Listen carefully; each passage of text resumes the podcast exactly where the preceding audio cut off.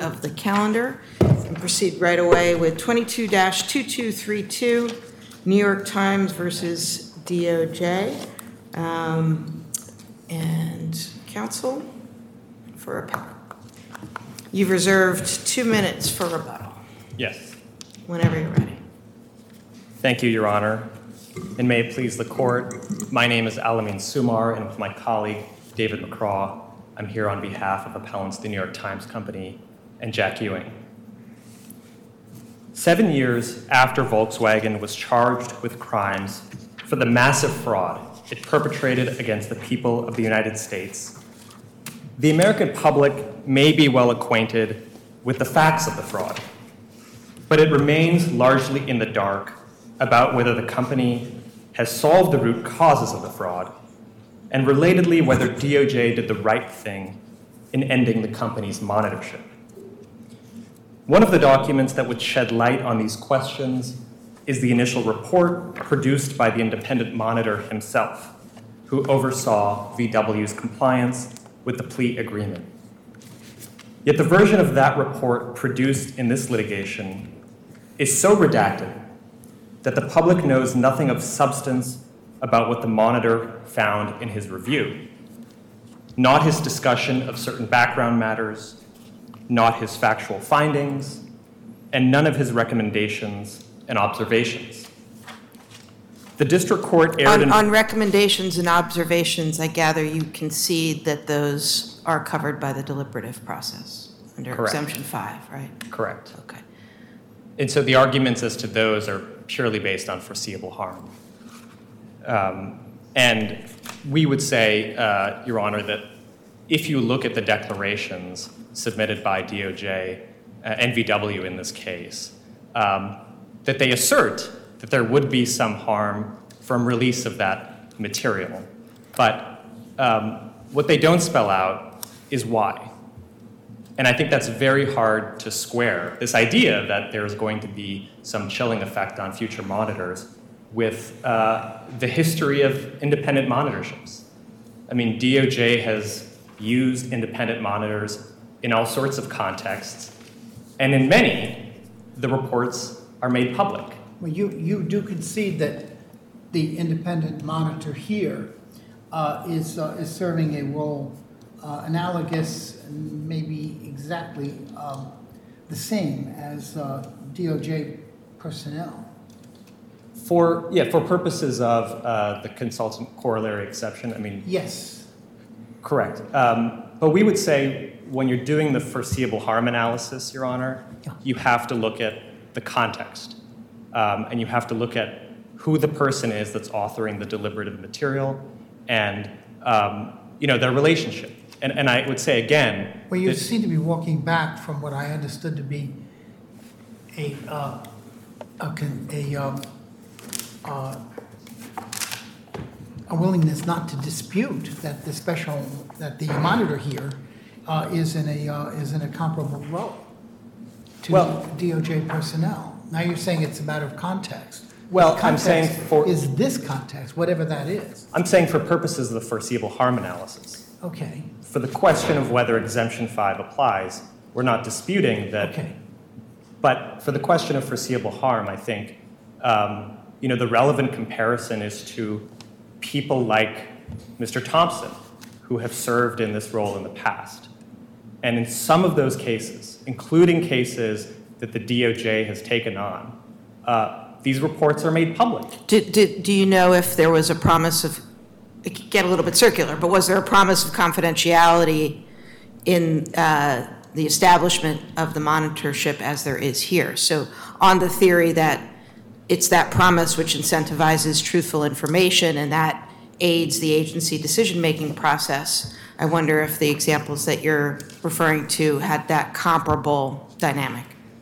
Uh, you know, they did not. I, I guess they did not. Uh, I don't know all of them, but um, you know, in cases where, in civil rights context, in certain certain corporate contexts, where the court is supervising that person, I think there's an expectation that it's going to be public. But I think the point I'm getting at is that um, nobody thinks in those situations that the fact of transparency or the fact that the recommendation your, your brief argues that um, monitors anticipate these, these requests, and so there, there, there would be no chilling effect?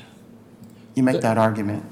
The point is that um, transparency here is a good thing, and that in other contexts, we have not seen transparency. Yeah, uh, um, the, I think it's Volkswagen. One of the defendants argues that um, no monitor's report has ever been ordered to be disclosed under uh, exemption five, and is, is that true? Do you agree with that? Are you aware of any other circumstances? Not in full, but I, to my knowledge, this is the only case involving a monitor's report that postdates the 2016 amendment. And so I think this court just has to apply a different legal standard that the courts in those cases have not. And the standard, as this court spelled out two years ago in a case involving exemption four, is uh, has the agency spelled out foreseeable harm to an interest protected by the privilege. And I think even if you could say What's the protected interest here for exemption five? that's candor within the agency. And why isn't there a risk that there would be reduced candor if there is a concern about these things being disclosed? Well, let me say two things about that. I mean, the first. Isn't it foreseeable that there may be um, a chilling effect? Let me say two things about that. The first is that I don't see that as credible, and I don't see any evidence in the record going to portions of the report other than recommendations and observations. If you look at the evidence submitted in this case, uh, the declarations of the DOJ, the declarations submitted by the employee of VW, uh, they talk about the need for candor or the need for confidentiality in opinions and recommendations. And that's a very, that's, you know, one portion of what's been redacted. Of course, there's much more. Uh, a lot of factual information. And so we think under the law that that has to be viewed differently than the rest of the report. But even as to the recommendations and observations, I would say um, there is no adequate explanation of why there would be a chilling effect. And again, I think if you look at the history of independent monitorships in this country, um, you know, those who have been report where reports have been made public, I mean, they have not felt uh, reticent to make criticisms and recommendations and observations as they saw fit. Can, can I ask you, I'm going to go back to my original sort of structure of the argument question, because there's this question, there's this issue of whether there's purely factual information or whether it's inextricably intertwined or a culling of information that would disclose some of the, the monitor's analysis or um, judgment uh, and the like. It, it seems to me the way to think about that is whether it fit, if you're going sort of line by line and thinking, or section by section, is this paragraph purely factual information or is it intertwined? That that's a question about whether it fits within the exemption. And you've conceded it fits within the exemption, as opposed to the FOIA question of whether, sort of writ large, this kind of information that's included um, uh, has a foreseeable harm to the underlying interest. Am I, am I structurally thinking about the argument the wrong way? I, I think, insofar as you're saying that the foreseeable harm analysis is just focused on the document broadly, I would push back against that. I So you do foreseeable harm line by line? I wouldn't say line by line, but I do think that if you're looking at the report and you're looking at the recommendations and observations, uh, those may stand on different footing than something like Appendix D. And I, I really want to emphasize that portion of the report, which is 11 pages, set off from the rest of the report, set off from recommendations and observations, um, and purports to describe what the company has done with respect to hiring and promotion following the diesel matter. This is uh, 784 to 794 in the record. Um, and I would say you don't have to go line by line, but I do think that in, uh, in assessing this question of what's going to be the harm to the interest protected by the deliberative process privilege, uh, you have to look at that very differently than uh, the recommendations and observations. But let- let's say I think as a general matter, the free flow of information between the monitored third party and the um, monitor will ultimately aid agency uh, decision-making process. Just as a general matter, that seems sort of logically true. You're talking about you know people at the company and the monitor. I'm sorry. You- You're talking. Yeah, I'm talking about the, the flow of information from the, the third-party monitored entity, Volkswagen, to the monitor, the agency here, uh, will ultimately uh, enhance the agency decision-making, namely the monitor's recommendations to, to, to DOJ. I would say two things about that. One is I don't think that has actually been established. Um, as we've said in our briefs, I mean, there is an obligation on the part of the company to provide the monitor with whatever he needs on penalty of you know, potential criminal prosecution. Uh, and so the idea that they would be less forthcoming when that is hanging over them, just that's not logical or plausible. And we also have an exemption for personal privacy, which we have accepted applies to the monitor's report uh, to protect the identities of low level employees who are providing information.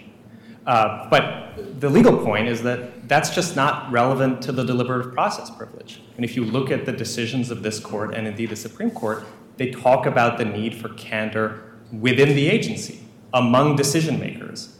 And if um, you know the privilege was really about the free flow of information. Well, information. but, but you're not talking about FOIA cases, right? no, I'm talking about. So I understood that the, the question for the FOIA case is whether the disclosure would foreseeably harm an interest that motivates the exemption. So I, if that's right, then isn't quality agency decision-making an interest that motivates the exception?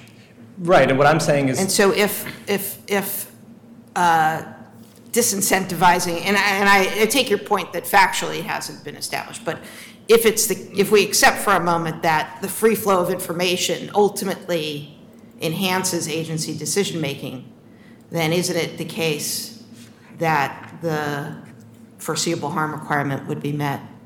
No, no, and I, and, and, and I realize the cases I was referring to are not FOIA cases, but they're cases that talk about the reasons why we have a deliberative process privilege, right? And if the deliberative process privilege was broadly, I mean, obviously that's a higher level goal that's served by the privilege. Ultimately, it's about better agency decision making and better policy. But if the deliberative process privilege was really about, um, you know, getting better information from the outside, the privilege would apply to those communications right? But it doesn't. It's very restricted. It applies to communications within the agency and consultants. And when it, you know you have external communications, the privilege has no application. So the idea that that could be relevant to foreseeable harm and to the interests protected by the privilege just doesn't make sense. And, and what about the asserted interest of incentivizing or disincentivizing uh, negotiated resolution to, to criminal charges? How do you, how do you see that? I just don't think that, again, I don't think that's legally relevant. I mean, I do think that it's speculative and it hasn't been established, but that sounds to me like a policy argument that uh, DOJ needs the latitude to be able to persuade these companies that this is in their interest. Well, Congress can do that for them. I mean, Congress has legislated, uh, you know, exemptions, uh, you know, certain statutory provisions uh, like that in the past. So we see that as a policy argument, not relevant. It's really purely about candor within the agency. And again, I think, you know, looking at the report, um, it doesn't have to be line by line, but we urge the court to look very differently at, you know, what are factual portions, the appendix, and recommendations and observations uh, in, in that analysis. Can I ask you one, uh, and I'll extend, extend your time, you still, have- you'll have your rebuttal time. On the, on the, on that careful look question, one thing that's occurred to me, and I haven't found a great amount of guidance for it, is the, and again, on um, the factual intertwined, uh, intertwinedness, um, the, the, the idea of culling and the like, do you have a view as to whether that, should that um, involvement be apparent on its face? In other words, if I, if I see a factual recitation, I don't know, looking at it necessarily, whether there's been culling or not, just as an example. Does the, does the agency have to explain that there's been culling and show that there's been culling in order for it to, to um, meet the, the factually intertwined requirement? Yeah, I think they have to they have to explain that there's been culling, but more than that, they have to explain why uh, disclosing that material would reveal the deliberative process. I mean, as we said in our briefs, anytime you're making a factual summary that's going to go in a deliberative document or a document that has deliberative material, uh, you're going to be including some facts and excluding some others. And what the law says is that's not enough to make it deliberative, but there has to be something more. Um, maybe it's that it's really bound up with the deliberative matter. Uh, or maybe it's that there is a public record from which the summary is drawn that somebody could look to and say, oh, you know, the summary shows not just what the decision maker thought was significant, but also what they didn't think was significant, what they left out. And that's much more probing of the agency's deliberative process. So I do think that, um, you know, to the extent the district court said, the fact that it's culled uh, from this broader universe of information makes it deliberative uh, is just not correct. Um, Why don't you take 30 seconds to speak to exemption four, if you'd like? Sure. Um, you know, I think insofar as DOJ and VW seek to shield the same information under exemption four, they can't do so. And really, it, you know, the court does not have to get into the question of whether the information is commercial or not to wade into an area that this court, um, you know, the courts of this circuit have a very different view than, than the agency in VW for the simple reason that the showing under the foreseeable harm standard hasn't been met.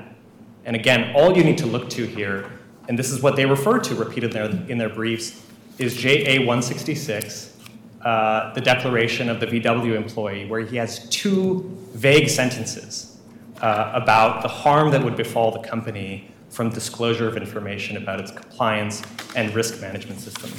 Right? That's just not enough.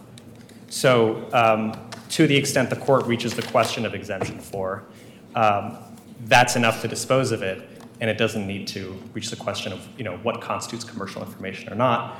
Uh, though if it does, uh, I won't get into that now. Um, we think that it should take a very narrow view of that term. All right, thank you, Mr. Sumar. Thanks.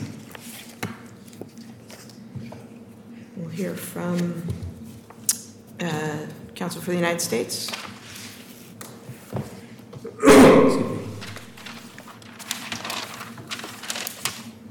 Mr. Sun? Uh, Good morning, Your Honors. May it please the Court. Anthony Sun from the U.S. Attorney's Office for the Southern District of New York on behalf of the government.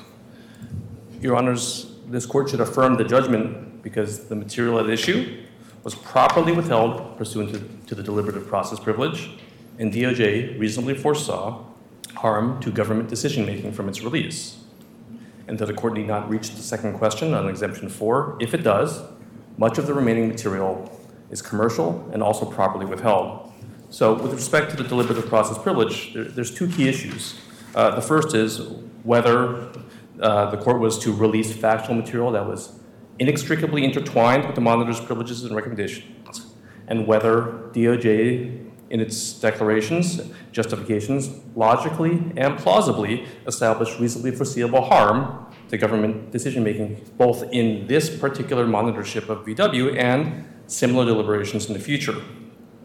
And the factual material at issue in this case all supports the monitor's policy based recommendations as intertwined with the protected observations and recommendations.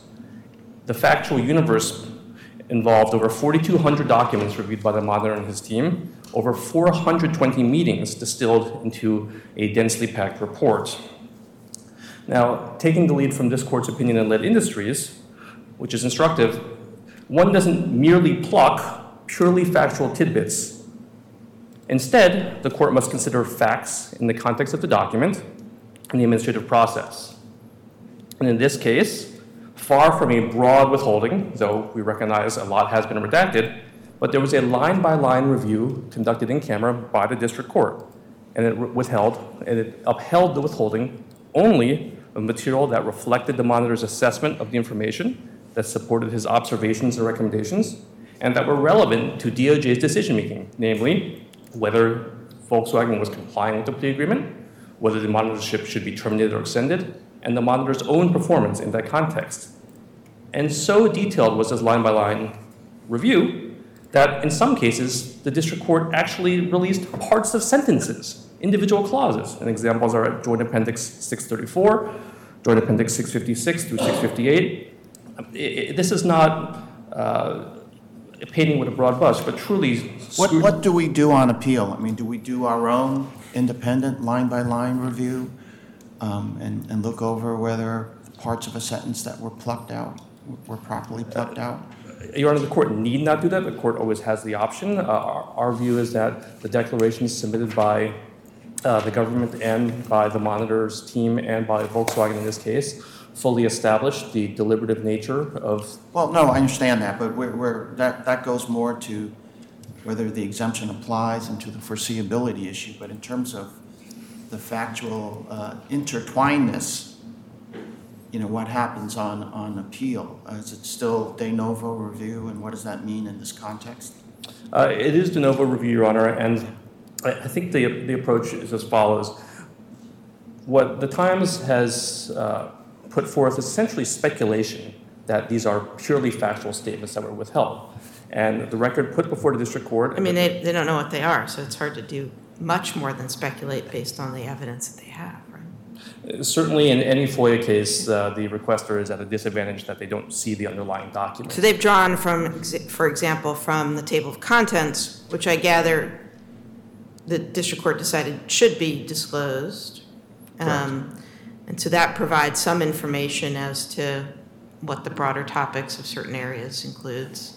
Uh, Correct, Your Honor, and to be fair, the district court just released certain parts of the table of contents that were redacted. It wasn't that the whole table of contents was initially redacted. Um, If one looks at the report, even in its redacted form, uh, we submit that it's self-evident that the way it's structured is it has the monitor's observations and the monitor's recommendations, followed by a discussion of how those observations and recommendations were reached. But so let, let's assume that, and I'll move away from the specifics, just make it hypothetical, but it's organized like that, but the first section is a chronology of factual information. How, how is that analyzed? And it doesn't, it- that's all we know, it's a chronology of relevant information, chronology of background. How do we know, looking at that, whether that's intertwined or not? Well, Your Honor. Because we have, well, there's a DC Circuit case that exempts a chronology, for example, the, I was, forget the name, but the UN war crime case. Your Your Honor, as in any other FOIA case, uh, the government is uh, required to submit its affidavits or its declarations in support, and these were detailed declarations, two declarations by the Department of Justice that explained the nature of the material that was redacted, um, the basis for those redactions, what they fed into the monitor, the specific, uh, in the monitorship, the specific um, factors, uh, excuse me, the specific reasons why disclosure would be harmful. Um, the monitor's team submitted their own declaration, which uh, explained why uh, these redactions were necessary to enable the monitor to write the report with sufficient detail and in a manner that would be helpful to DOJ. Um, and it, I, I think, you know, in, in the ordinary context, the government's declarations are entitled to a presumption of good faith, and there's been nothing shown here on the record, um, both without in-camera review and certainly following in-camera review, that the government's declarations were anything but to be credited, and that the redactions were appropriate. We don't have the unredacted version in the Uh, record, correct? It is uh, available to the court, and we certainly will furnish an But wait, additional it- copy. It's, it's, it's not in the papers that were provided, so I don't, I'm not sure how, I mean, just following up on a question asked earlier, I'm not sure how we can do the kind of uh, de novo review that the law would seem to require. Uh, It's in, it's in the district court record. It is in the district court record, so our position, it's available to this court, but again, we will separately furnish it if, if the court desires. Um, Certainly, uh, again, It's now apparently digitally available. I, I, I looked at it, so it was available in some, in some way. It's not, you, you didn't provide a sealed appendix that included it, but Correct. it's available. I, I can say that I looked at it, so I, okay, to be, honest, I, I did not realize it was now digitally That's more than available I can to the either. Um, But to uh, turn to the foreseeable harm portion, uh, Your Honors, as, the court has recognized, the deliberative process privilege is designed to protect um, agencies from being forced to operate in a fishbowl and encourages candor within the agency.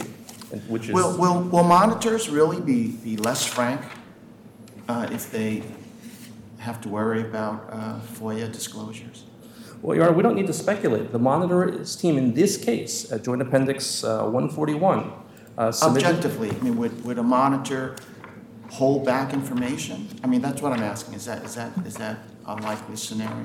Well, c- certainly it is the view of this monitor, it is the view of the Department of Justice. It is logical and plausible and rational um, that uh, to ensure proper. Why, why would, would um, a monitor be less frank?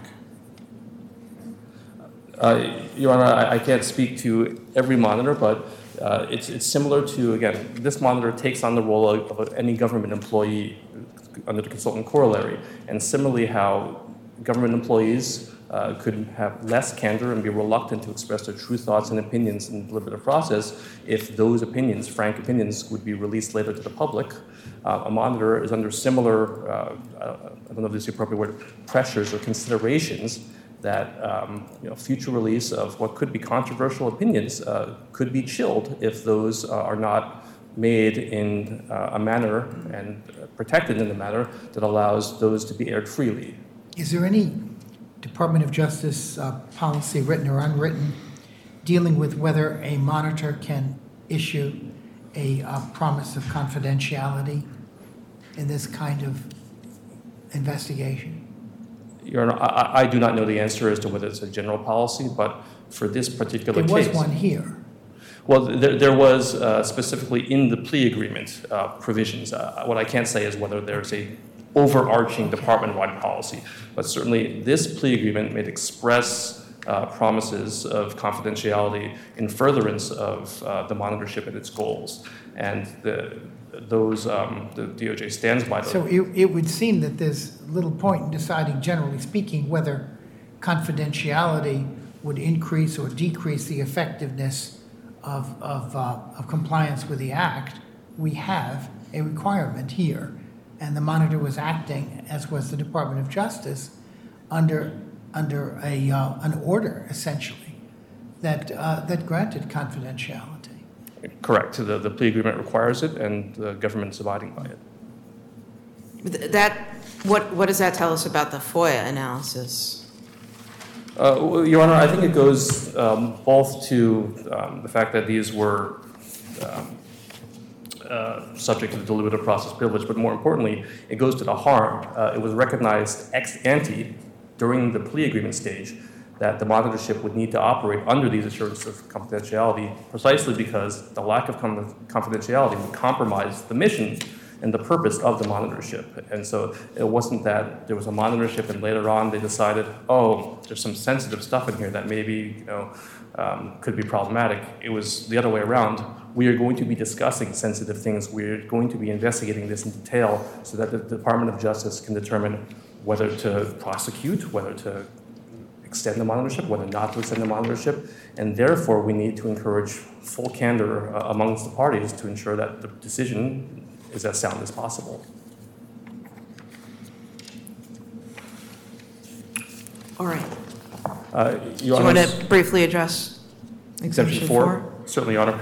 Um, The vast majority of the material that was withheld under uh, exemption five is also withheld under exemption four. Um, Though the district court uh, rejected that assertion, um, it is still uh, a potential um, avenue to support uh, the vast majority of the withholdings.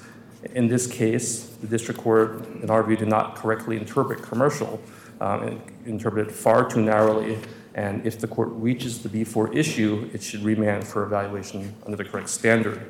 Um, We understand, based on the arguments presented today, that the Times is largely focused on uh, the foreseeable harm aspect, which was not addressed by the district court.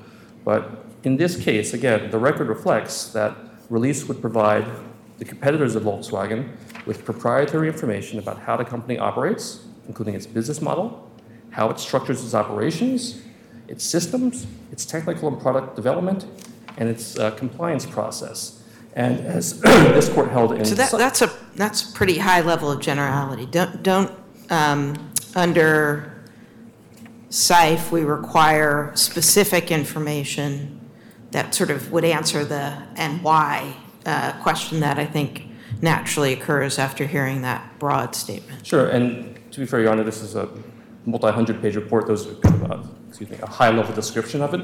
But as the opinion in, this court's opinion in Seife said, quote, small incremental, small incremental value to competitors is harm, end quote. A benefit to competitors would necessarily be a detriment causing harm to a submitter. The car industry, the automotive industry, just like the pharmaceutical industry, which was at issue in Seife, is a highly competitive industry with a long product development process. And the information here is the commercial or financial interests uh, of the submitter, in this case Volkswagen, that is of a type held in confidence and not disclosed to any member of the public um, by the I mean, it seems to me that's what the declaration says. The declaration says we keep this information confidential. Therefore, it would harm our commercial interests. That, that, I, I'm, that doesn't seem like it's sufficient to me, because that's just a repetition of what we had prior to um, the FIA. So, let me give you a, very concrete example. So, after the district court's decision came down, and after the, the Times' opening brief, uh, the government and Volkswagen reevaluated the one remaining B4 uh, exemption, uh, one sentence. And uh, in evaluating that, uh, it was determined that it no longer needed to be protected. What was that sentence? That sentence was that the VW management board chair, Matthias Muller, has set a goal for the company's sales to be comprised of 25% electric vehicles by 2025 and 50% by 2030. These are concrete sales targets and business strategy that were only released after, after this case had already been litigated and after um, the district court's decision. VW had decided to voluntarily disclose that business strategy. That's just one example of the types of concrete business strategies that, quite frankly, have incremental value to competitors and would harm a submitter such as Volkswagen. If we go back to the animated that, I'm sorry, that was released? That was agreed to be released? after the fact, because Volkswagen had made public statements after this case had started, that ultimately meant that it was no longer um, So the same information had been conveyed publicly? right, but it was held in confidence prior to that. And that goes again to the animating purpose of uh, exemption I mean, that just seems fundamentally different than a lot of the redacted information. Well, Your Honor, that's not true because, again, the, the redacted information goes to the very methods by which Volkswagen goes about its business, including its product development processes, for example. And so B4 is designed such that one cannot get information from the government that a company had submitted that it couldn't ordinarily get from the company itself. Uh, in this case, these are the confidential strategies and business processes and business organization that Volkswagen would not give to its competitors or the public as a general matter. That But even as you just articulated, I- it just sounds like you're saying, if the company keeps it confidential, therefore it's commercial.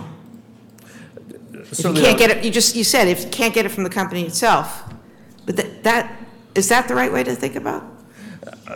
Your Honor, I- at a very broad level, yes, but of course, the devil would be in any particular fact. Um, There, there are, it it is conceivable that there are, there are certain facts that are held in confidence that would not be material, and that perhaps that's the best way to answer Your Honor's question, that the, uh, the standard requires, and make sure I get the right language.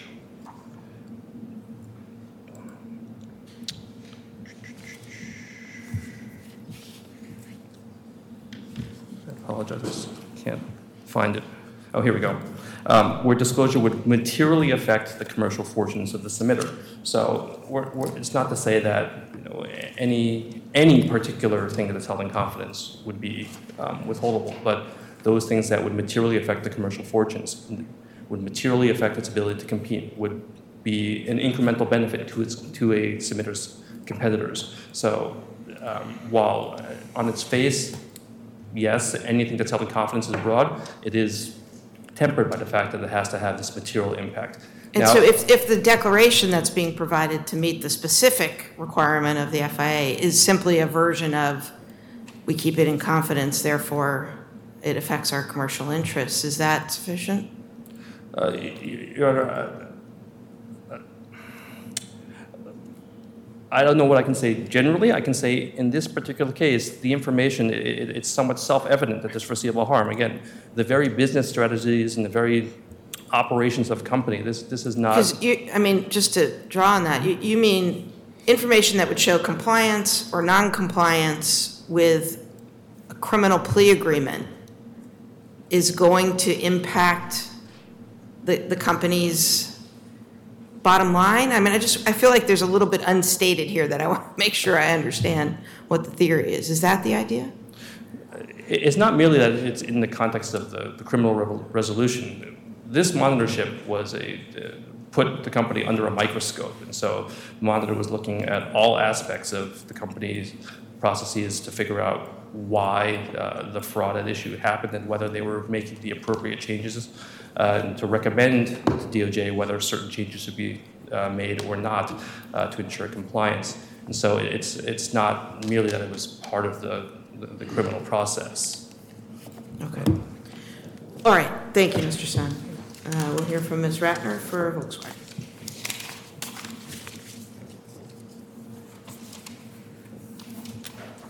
Thank you, Your Honor. May it please the court, Morgan Ratner for intervener Volkswagen. Um, I want to address two exemption five points quickly, and then I'll turn in my short time to exemption four.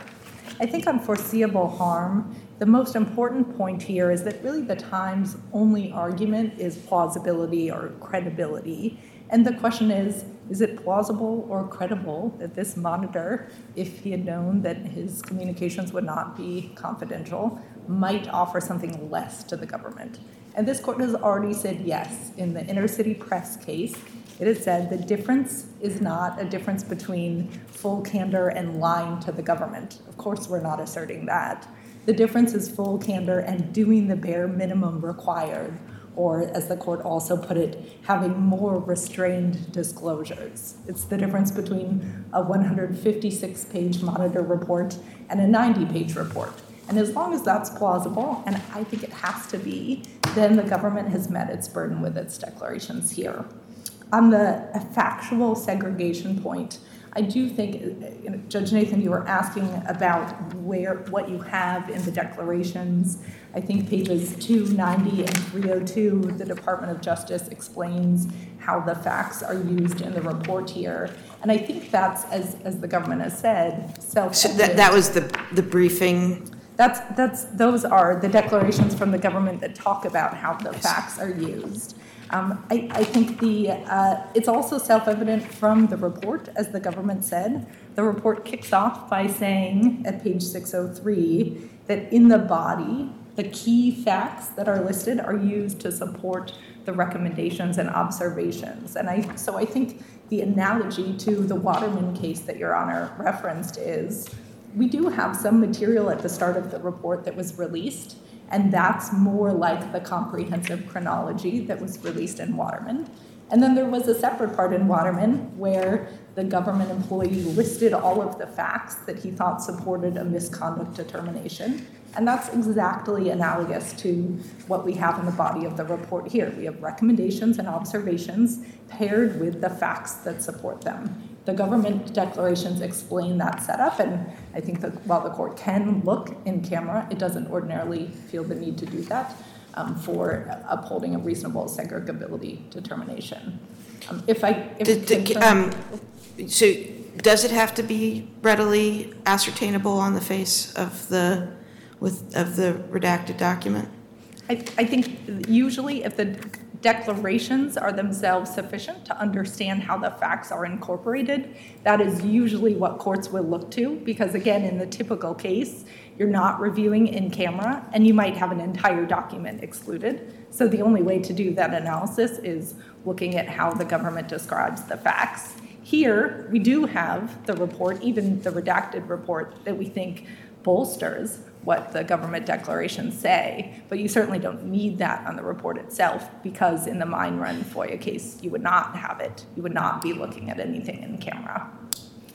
On exception four, I, to start with the foreseeable harm, I think there are really, there's more than just a statement that this is confidential. Um, at pages 166 and 42 are where the harms are described most clearly. And it's, it's twofold. That from our side, from Volkswagen's perspective, we described we keep these things confidential and they relate to product development and to compliance systems. It is true that the, there's not a further sentence that says, and products, uh, the products we develop and our compliance systems are things our competitors might like. But I think that that's pretty fairly implicit, and courts have said that for the foreseeable harm analysis, you can Could could you explain how your compliance system, which the public might have a real interest in, why it is uh, commercially uh, protected?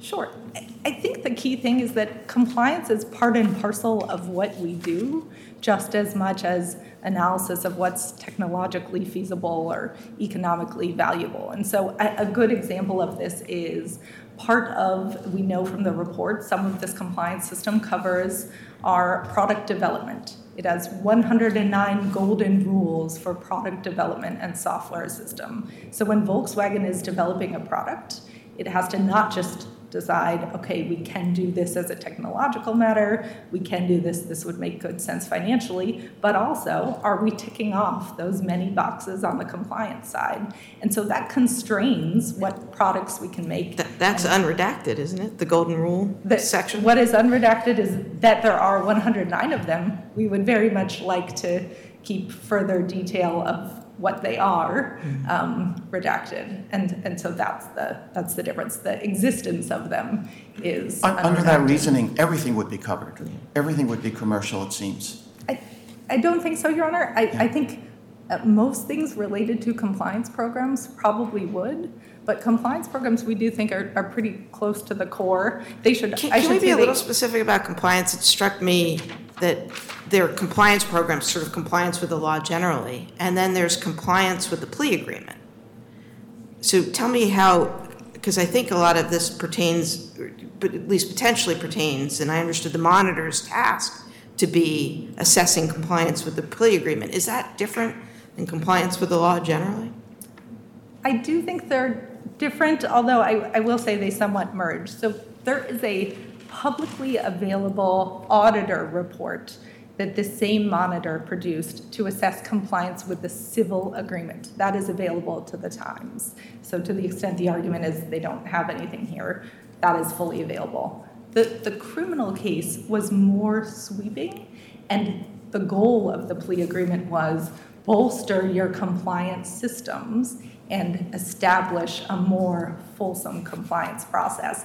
That's what this monitor's report is about. So I think at, at that point, the compliance with the plea agreement and establishing a, a more uh, thorough compliance systems do sort of merge. I, I will just say one more uh, interest that is in the declarations at the two pages I gave before is also a commercial interest in not letting your compliance systems be circumvented. As I mentioned, some of these are systems that are used to evaluate um, third-party partners um, and also are used to constrain employees. And you'll see in, in both of those declarations. That would seem to be how Volkswagen got into this problem in the first place.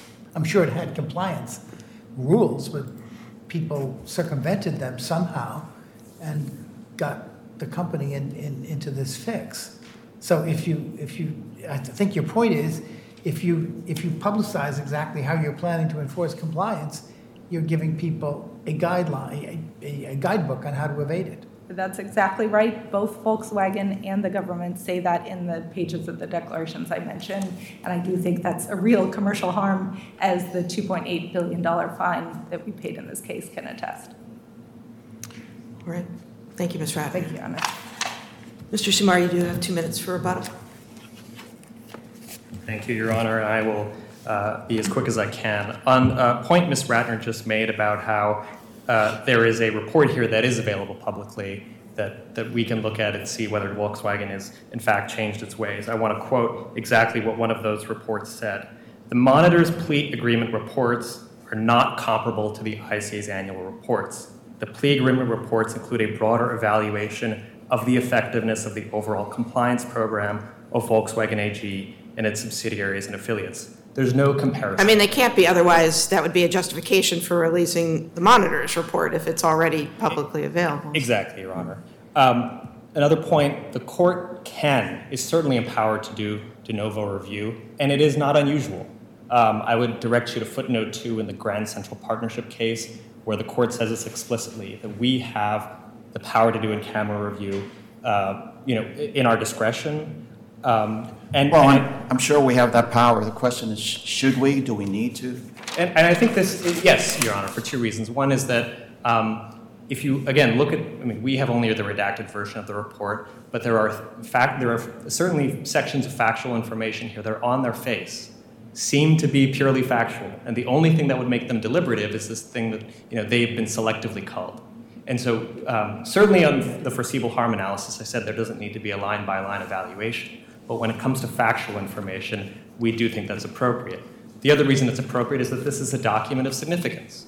There's immense public interest here in understanding whether Volkswagen, um, that cheated the people of the United States, whose conduct has led to hundreds of premature deaths, or will in this country, has remediated uh, its program, and whether the DOJ was right in its decision to let them out of it.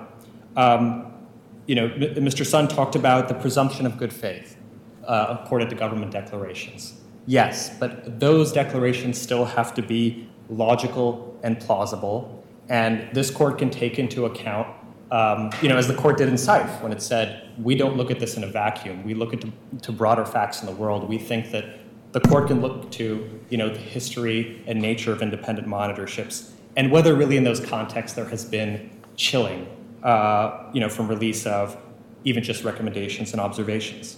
Uh, on Your Honor's question about would a monitor be chilled, I mean, all Mr. Sun had to say were generic statements about this is someone who can, you know, fits into uh, the same role as a government employee.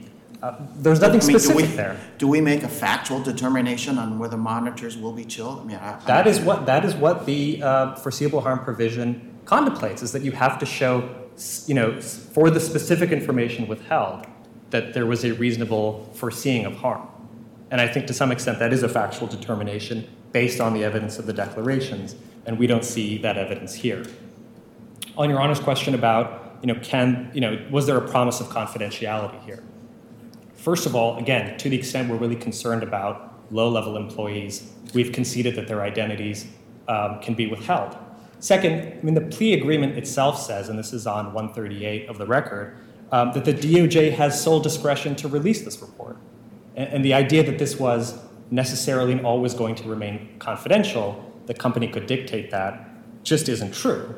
And third, um, confidentiality may be important See, I mean, just to put a, a pin on that point, you're saying because this plea agreement on its face permitted DOJ at its discretion to release some or all of the report, it didn't disincentivize the entry into the agreement, is that? Well, I'm saying that when the company was providing information, um, they would have known that there was this clause of the plea agreement that said DOJ can make this public.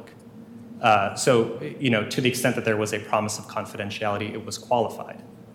Uh, but I would also say, you know, confidentiality may be important to Volkswagen because they don't want these facts to come to light. Maybe that's why it was made. But the question here is, uh, does it matter for the monitor? Is it going to undermine the monitor's ability or future monitors' ability to be candid?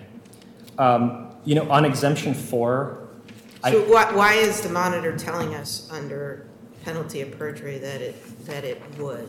well, it's not the monitor. It, it is somebody who worked for the monitor. But um, It's you also know- DOJ, it's not just Volkswagen, it's also the Department of Justice that says, that is saying, you know, don't release this. Correct. And, and they may have their own incentives for, you know, using these monitorships or making it clear to companies that they will fight for confidentiality. But again, I think there are two questions. If you credit the statements in the declarations, do they apply to all portions of this report? And again, I think DOJ's declarations, even the, moni- the counsel for the monitor, they focus on opinions and recommendations. Right? They don't explain how release would undermine a monitor's ability to be candid about factual information he I mean, uncovered. I, I think that circles us back to the question of, just the sort of structural question, is it within the privilege? We go line by line. You've conceded it's within the privilege, and now you want us to do a line-by-line foreseeable harm analysis. And I'm just, I'm not sure the, the law, law requires that, and I think you've maybe been ambivalent on that point as we've been talking today. Uh, And I, if I have been, I apologize. I mean, I want to be very clear. On, on the question of factual information, I do think that that's a line-by-line review. And not a question about whether it fits within the privilege. It's about the, meeting the foreseeable harm, line by line. Sorry, sorry, so just on the question of factual versus deliberative, whether it fits within the exemption. I think that that's a line-by-line Okay, but you, determination. but that is a question about whether the exemption applies, not a question about the Right, FIA. right. Um, But I'm saying that s- to some extent, these two inquiries intersect. And that, um, you know, uh, Ms. Ratner wanted to point to the summary of key facts uh, at the beginning of the report. That's what they say. And, and my argument is, okay, but you look at that differently from something like Appendix D, uh, where the monitor is just laying out all of his information, the deliberative material, the recommendations and observations are not even next to it. Um, and I think you have to look at that very differently. I don't think it's enough to say there's some foreseeable harm from release of some portions of this document, and that's determinative. Um, Uh, you, you can finish, but we're, we're well over. Yeah, I'll just say on exemption four, I mean, JA 166 is all you need to look at. And if the vague sentences there are enough to justify withholding everything covered under exemption four, which, you know, VW said in their brief is 90% of what's still redacted. I mean, this court's decision in Seife and the 2016 amendment mean very little. So I'll leave it there. Thank you, Mr. Sumar. Thank you to all counsel for your briefing and argument. We'll take the matter under advisement. We'll turn next